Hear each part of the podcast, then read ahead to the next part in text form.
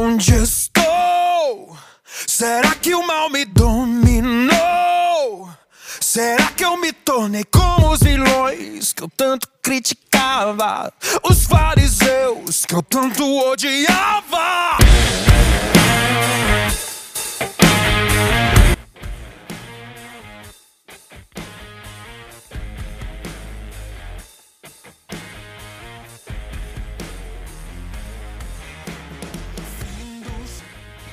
Amigos ouvintes, tudo bem com vocês?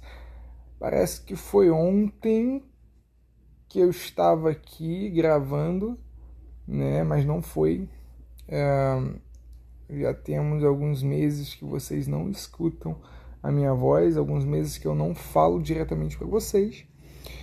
E hoje uh, eu senti a necessidade de voltar aqui, dar uma justificativa e, claro, conversar um pouquinho sobre os acontecimentos dos últimos dias. Eu não vou entrar no papo de, de política não, porque política já me encheu o saco.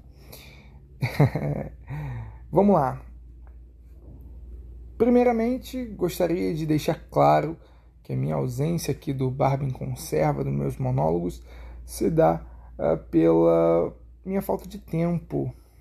Uh, eu passei por alguns problemas há pouco, há pouco tempo e fiquei um pouco sem cabeça para gravar, para vir aqui falar sobre isso, aquilo, aquilo outro. Mas uh, alguns dias eu tive o desprazer de estar olhando no YouTube e ver uma cena que me chamou muita atenção. E é uma cena muito cretina, muito cretina. Há muitos anos atrás existia um movimento Uh, que nasceu na Alemanha, e esse movimento tinha como princípio a reestruturação étnica da sociedade, ou seja, ele, ela partia do princípio que o branco ariano ele era o topo da cadeia social.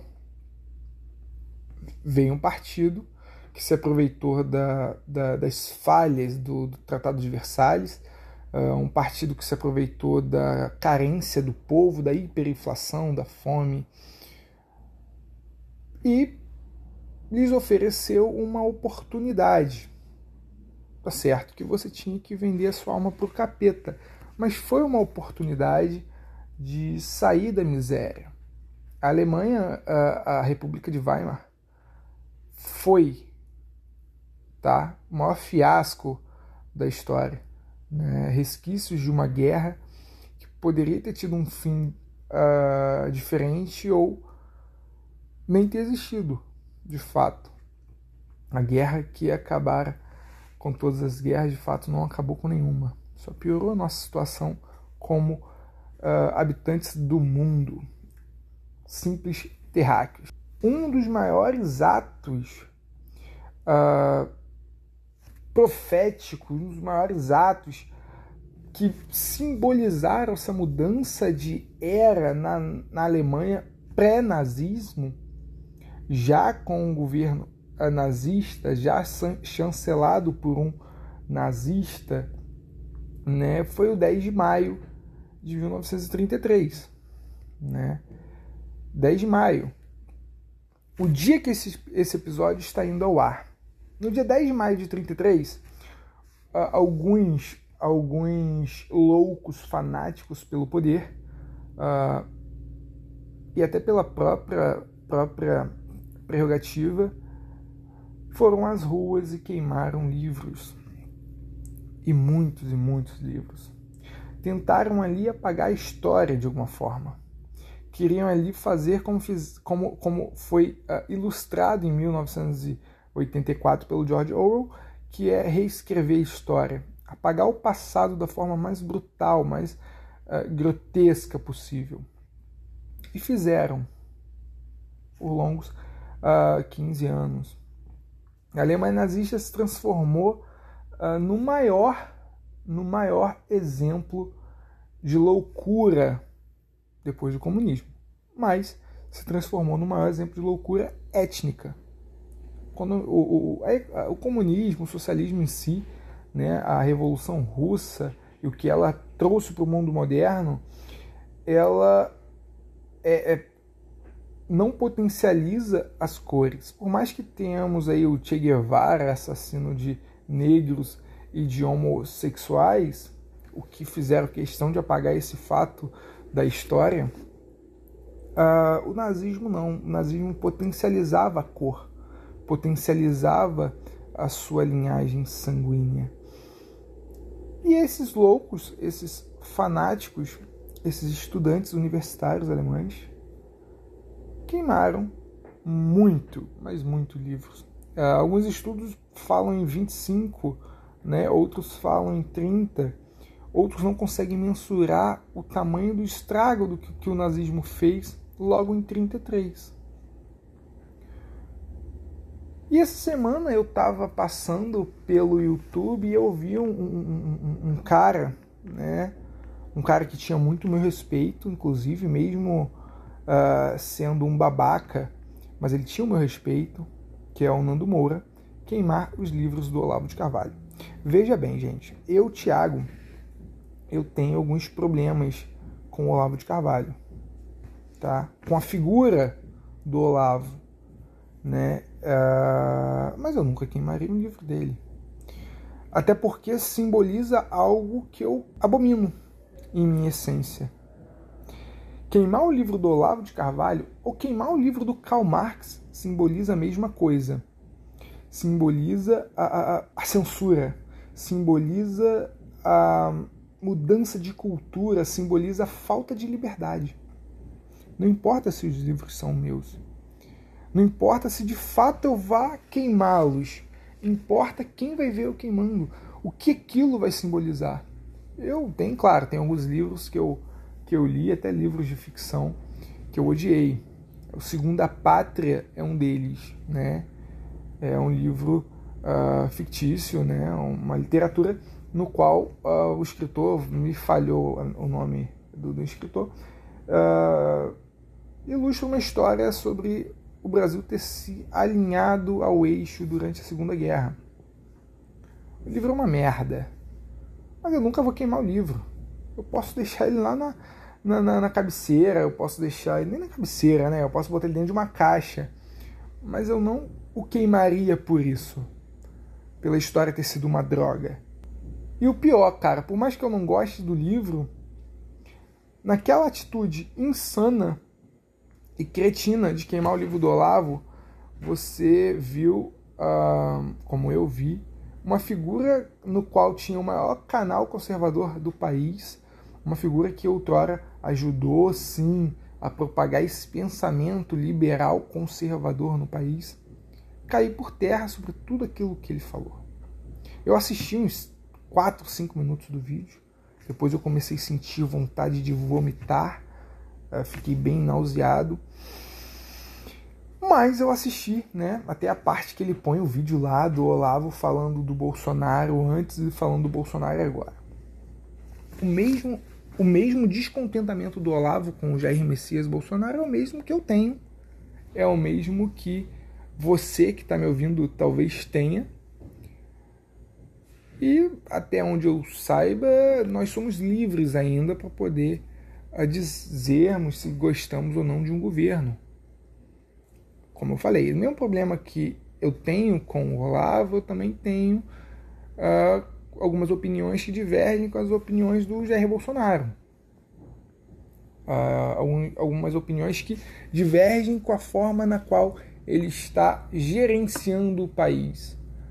Claro que eu não sou um babaca, como meu amigo Nando Moura, que eu ainda gosto muito, mas infelizmente eu já não o respeito tanto mais, de fazer propaganda contrária, de pedir o impeachment, sabendo que isso vai acarretar para o país. Entenda, pessoas do nível do Nando, elas têm várias fontes de renda. Ela não fica com o dinheiro dela preso em uma conta bancária ou com uma aplicação. Ela tem várias fontes de renda. Ela consegue sair do país que ela vive e ir para qualquer outro com muita facilidade. Mas o mero mortal não. O mero mortal, ele acorda de manhã, ele toma seu café com pão e manteiga, ele veste uma roupa, penteia seu cabelo e sai para o trabalho. Essa é a vida do, do, do, do mero mortal. Ele chega no trabalho, ele ouve o chefe chato falar, ele ouve a chefe chata falar, ele vê um monte de besteira, muitas das vezes ele é obrigado a fazer coisas que ele não gosta, é... ele é condicionado a aceitar coisas que ele não quer, né? Que os liberalecos gostam muito de falar em livre economia, em tirar direitos e et cetera. Mas sabemos como o país é. E volta para casa, né? Janta, ou toma um café também, um leite, não sei. Brinca com as crianças quando tem filho, ou assiste a Netflix e vai dormir. Essa é a vidinha comum no nosso país. Essa é a vida que, porra, no mínimo dois terços da população brasileira vive, seja homem ou mulher. A mulher ainda é pior, porque ela vai para o trabalho, muitas vezes ainda é assediada ainda. Mas pro Nando não. A vidinha dele é aquilo ali, viver numa casa boa, né, num condomínio de alto padrão, com carros extremamente caros, com dinheiro espalhado pela porra do mundo todo e cagando regra. E mudança de opiniões acontece em todo o tempo. Mas isso não justifica você mudar a opinião e você ser um canalha, tá? Isso não justifica, né? É, olha, eu mudei de opinião, eu não gosto mais do Bolsonaro porque o Bolsonaro botou o Cássio Nunes. Eu, particularmente, eu tenho críticas sobre isso, mas vamos entrar nesse tópico. Eu não gosto do Bolsonaro. Pô, o Bolsonaro é um canalha, é um vagabundo que botou o Cássio Nunes. Quem que o Bolsonaro ia botar? O Moro, mesmo depois daquele desaleto todo que ele teve com o Moro, desconforto todo que ele teve com o Moro, eu votaria no Moro se eu fosse, se eu tivesse sentado na cadeira presidencial, mas eu não estou sentado na cadeira presidencial. Eu dei o meu voto de confiança. Até que se prove que o, o, o Jair Bolsonaro não é um corrupto, eu prefiro acreditar que ele está tentando fazer o melhor para o país, mesmo mantendo as minhas críticas e fazendo-as, porque esse é meu direito. Isso, essa atitude de você, que é o, influ, o influenciador, o Barba não chega ao perto, às sombras do, do, do potencial que o Nando Moura tem de fazer a coisa dar certo. E mesmo depois que todo mundo está sendo derrubado, você vê que o Nando Moura continuou. Terça Livre caiu, Hipócritas caiu, é... porra, mais uma renca de canal no YouTube caiu, mas o Nando não. Por quê? Porque agora ele está batendo no governo. Talvez isso seja rentável, né? A esquerda vive de bater no governo.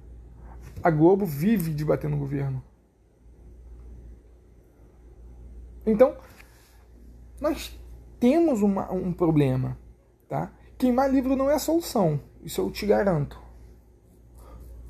Isso eu consigo garantir com propriedade. Inclusive, se você pegar o livro, o mínimo, uh, uh, para não ser um idiota do, do, do Bolsonaro, do, Bolsonaro do Olavo, tem muita coisa ali que é extremamente construtiva. E que se você pegar qualquer influenciador liberal, você não chega aos pés. Ah, mas o Olavo tá cagando regra na Virgínia. Porra, mas o cara escreve um negócio que eu preciso admitir que são sensacionais. Eu não tenho o direito de ser um canalha. Não em relação a isso. Eu não tenho esse poder. E fazer um vídeo queimando livros é a maior das canalices. Paralelamente a isso, tivemos, ah, no dia primeiro de maio, tivemos o ato, né, pró-Bolsonaro nas grandes capitais. Pelo, pelo menos aqui no norte do estado não, não teve nada, só teve mesmo na, na capital do Rio. E, o, o, pelo visto, a população ainda está apoiando o Bolsonaro. É surpreendente, né? como o país ou tem muito gadolândia ou tem gente que realmente prefere o Bolsonaro ao Lula. Ou vocês acham que eu vou votar no Lula? E aí, Nando Moura, tu vai votar no Lula no segundo turno? Se você disser que sim, você cai em descrédito de vez, né? E pode jogar por terra tudo que você já tenha falado pelo Lula. Se você disser que não, você ainda tem uma chance de salvar a sua imagem do rótulo de babaca. E aí, vamos votar no Lula? Não, não vamos votar no Lula. Porque Lula representa tudo aquilo que o brasileiro não suporta, que é corrupção. O brasileiro só é, só é muito conivente com tudo, é muito pacífico com tudo. E, infelizmente, a política virou hoje um trabalho, né? A pessoa entra na política para poder roubar. Ela não entra para melhorar a sua comunidade, ela não entra para melhorar a sua vida. Sem querer entrar no, na, no papo da política, mas e aí? O povo foi lá, o povo mostrou por que foi. Seja S T F, seja o, o, o Senado, todo mundo viu. E eu não vi ninguém queimando livros, entende?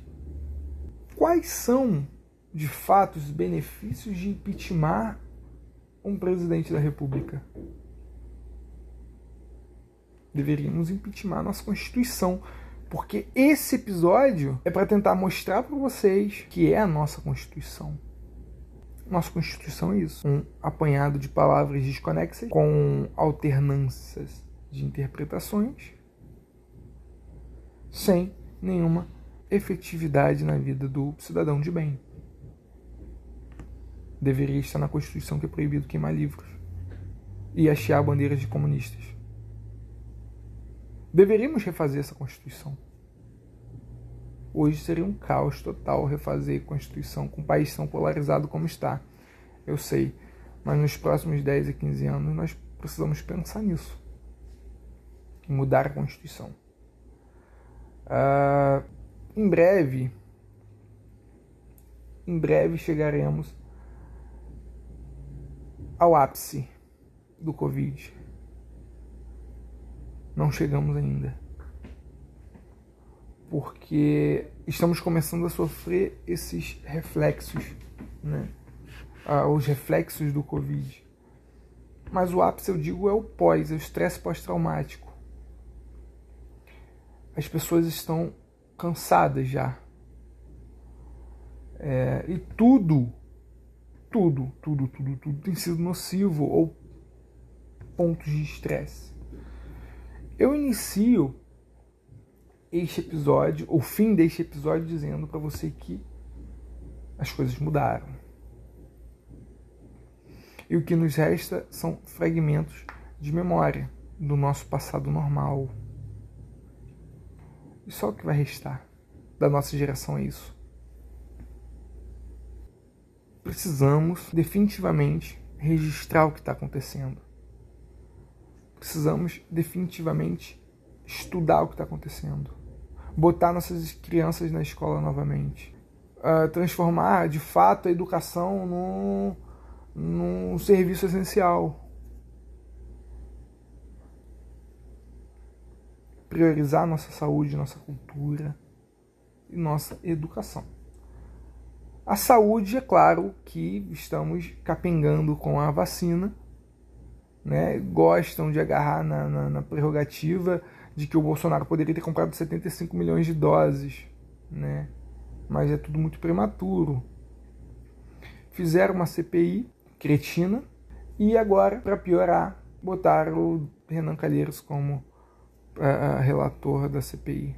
Então nós temos um babaca queimando livros, nós temos uma doença matando o povo e nós temos um corrupto, ou um investigado por corrupção na C P I, na investigação de fato dessa doença que está matando o povo brasileiro.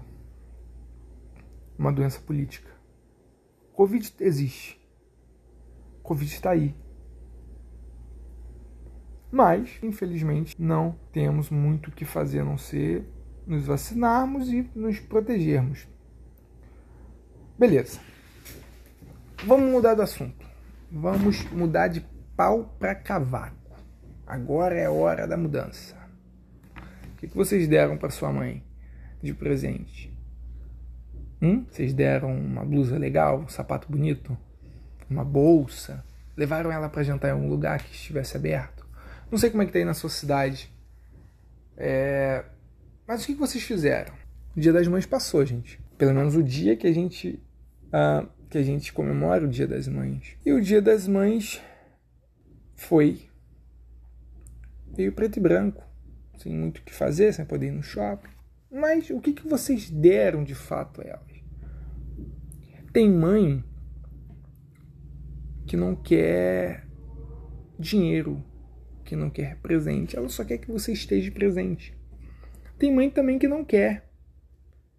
Tem mãe que já se, fa- já se foi, que já faleceu. Então não tem como você fazer nada. E tem aquelas mães em início de carreira também. Eu não sei se você está me ouvindo, é mãe, mas com certeza você é filho ou filha. E aí? O que você deu a ela? Eu acordei hoje, vim para o escritório, participei de uma audiência virtual nojenta e decidi gravar este episódio. O início foi só uma desculpa para a gente contextualizar com o tema do Barba em Conserva, mas eu queria falar sobre mãe. E é, um, e é uma discrepância muito grande um assunto do outro, né? Não tem conexão nenhuma. Mãe com Nando Moura. Porra, não sei que a mãe apelidou o nome da merda de Nando Moura. Mas vamos pensar. Mãe. Minha mãe é minha melhor amiga. Minha mãe, ela é... tudo aquilo que eu preciso, que eu precisei durante a minha, a minha juventude toda. Eu sou um rebelde sem causa. Sem causa alguma. Né? Meus pais sempre me trataram muito bem. Minha mãe me diz que eu sou um filhinho muito lindo. E me deu também uma guitarra. Não tem como não falar de mãe, não encher o coração de coisa boa. Mãe é muito bom. É bom eu ligar pra minha mãe e falar com minha mãe. Eu odeio o telefone, tá? Eu ligo pra ela, ela me liga. Tá bom, mãe, tá bom, mãe. Tchau, mãe. Ah, mãe, porra. Tá falando pra caramba. Ó, oh, mãe, tem que desligar. É comum isso acontecer, mas é tão bom. Tem dia que eu acordo que eu... caraca, como eu queria que minha mãe estivesse perto. E olha que minha mãe tá a cinquenta quilômetros de distância só. Mas como eu queria que ela estivesse perto. Eu poderia sair aqui do trabalho na hora do almoço e ir até a casa dela, andando, dá quinze minutos. Como é bom, cara, ter a minha mãe perto. E nesse Dia das Mães, eu queria dar a ela algo que eu não posso. Era dar a ela uh, uma felicidade ímpar de realizar os sonhos dela, de ser um filho melhor.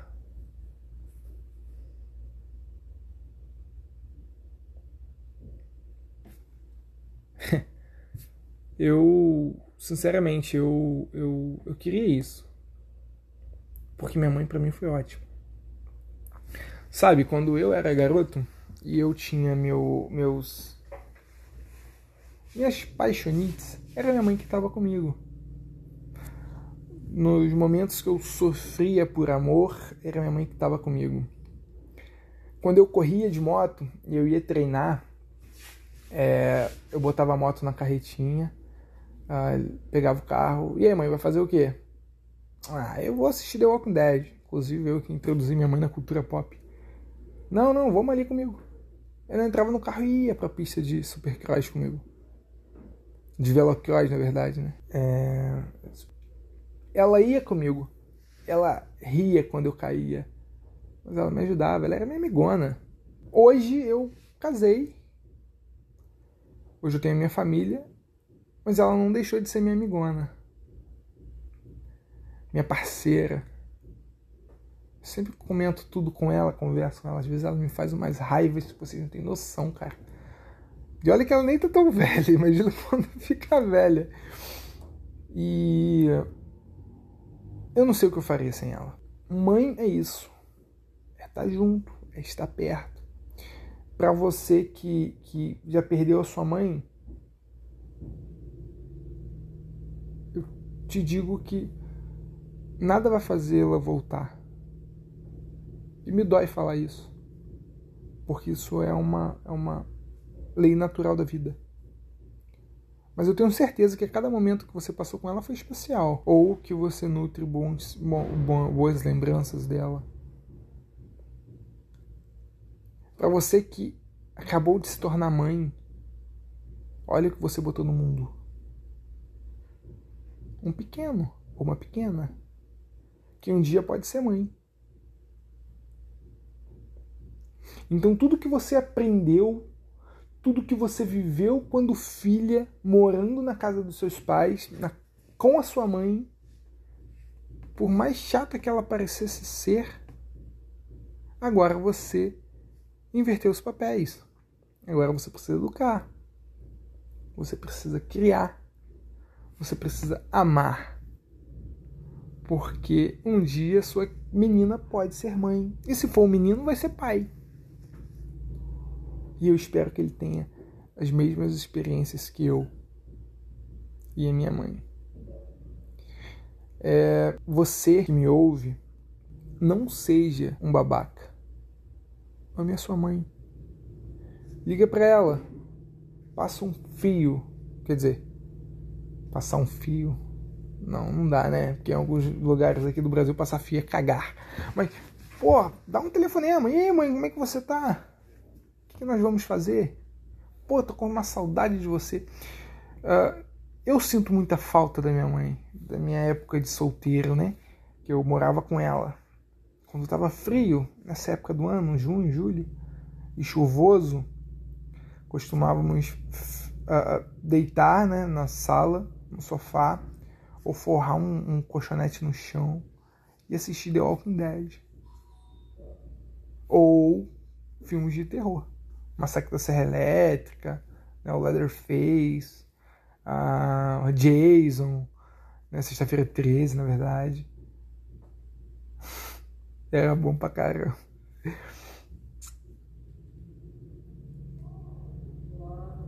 Os fragmentos de memória, esse é o episódio.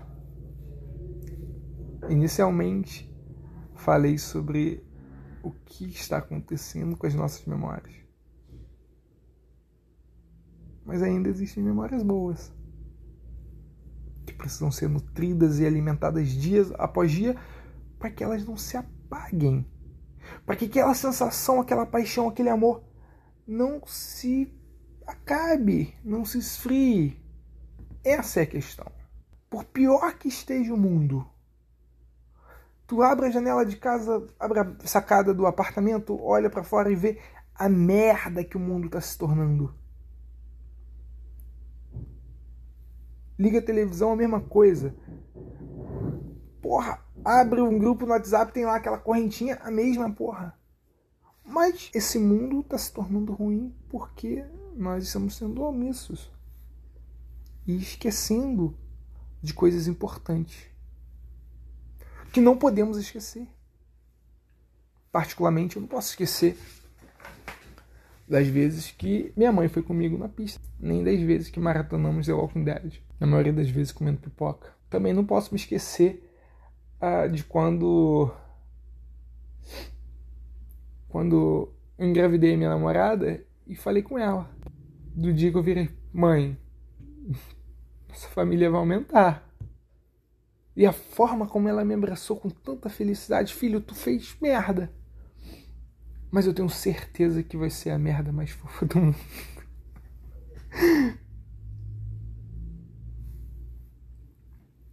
Não, por favor, não esqueçam das suas raízes e não percam as suas memórias. Dia das Mães se foi, uh, estamos no meio de um caos, mas somos quem somos. Temos coração e temos uma memória boa. Espero que estejam uh, tudo bem com vocês, com seus familiares, se protejam do Covid, não votem no Lula e, claro, evidentemente... Amem um ao outro, uns aos outros. Aproveitem cada minuto. Esse foi mais um Barba em Conserva, um Barba em Conserva totalmente estranho, totalmente insano, que eu mesmo não entendi porra nenhuma do que eu gravei. Talvez tenha gravado com emoção, talvez tenha gravado com tesão, eu não sei, mas foi um episódio pra você, com certeza. Foi um episódio pra você, jovem gafanhoto. Pra você, jovem gafanhoto, que está malhando, que está no carro, no bus, lotado de gente no meio de uma pandemia, ou talvez esteja em casa, como o Nando Moura, sem fazer nada. Este episódio foi pra você, que pode não ser pai, pode não ser mãe, mas com certeza é filho. Um beijo do seu amigo, amado, idolatrado, salve, salve, belo pra caramba, mas eu não canto pagode, amorim. Até mais, fiquem com Deus.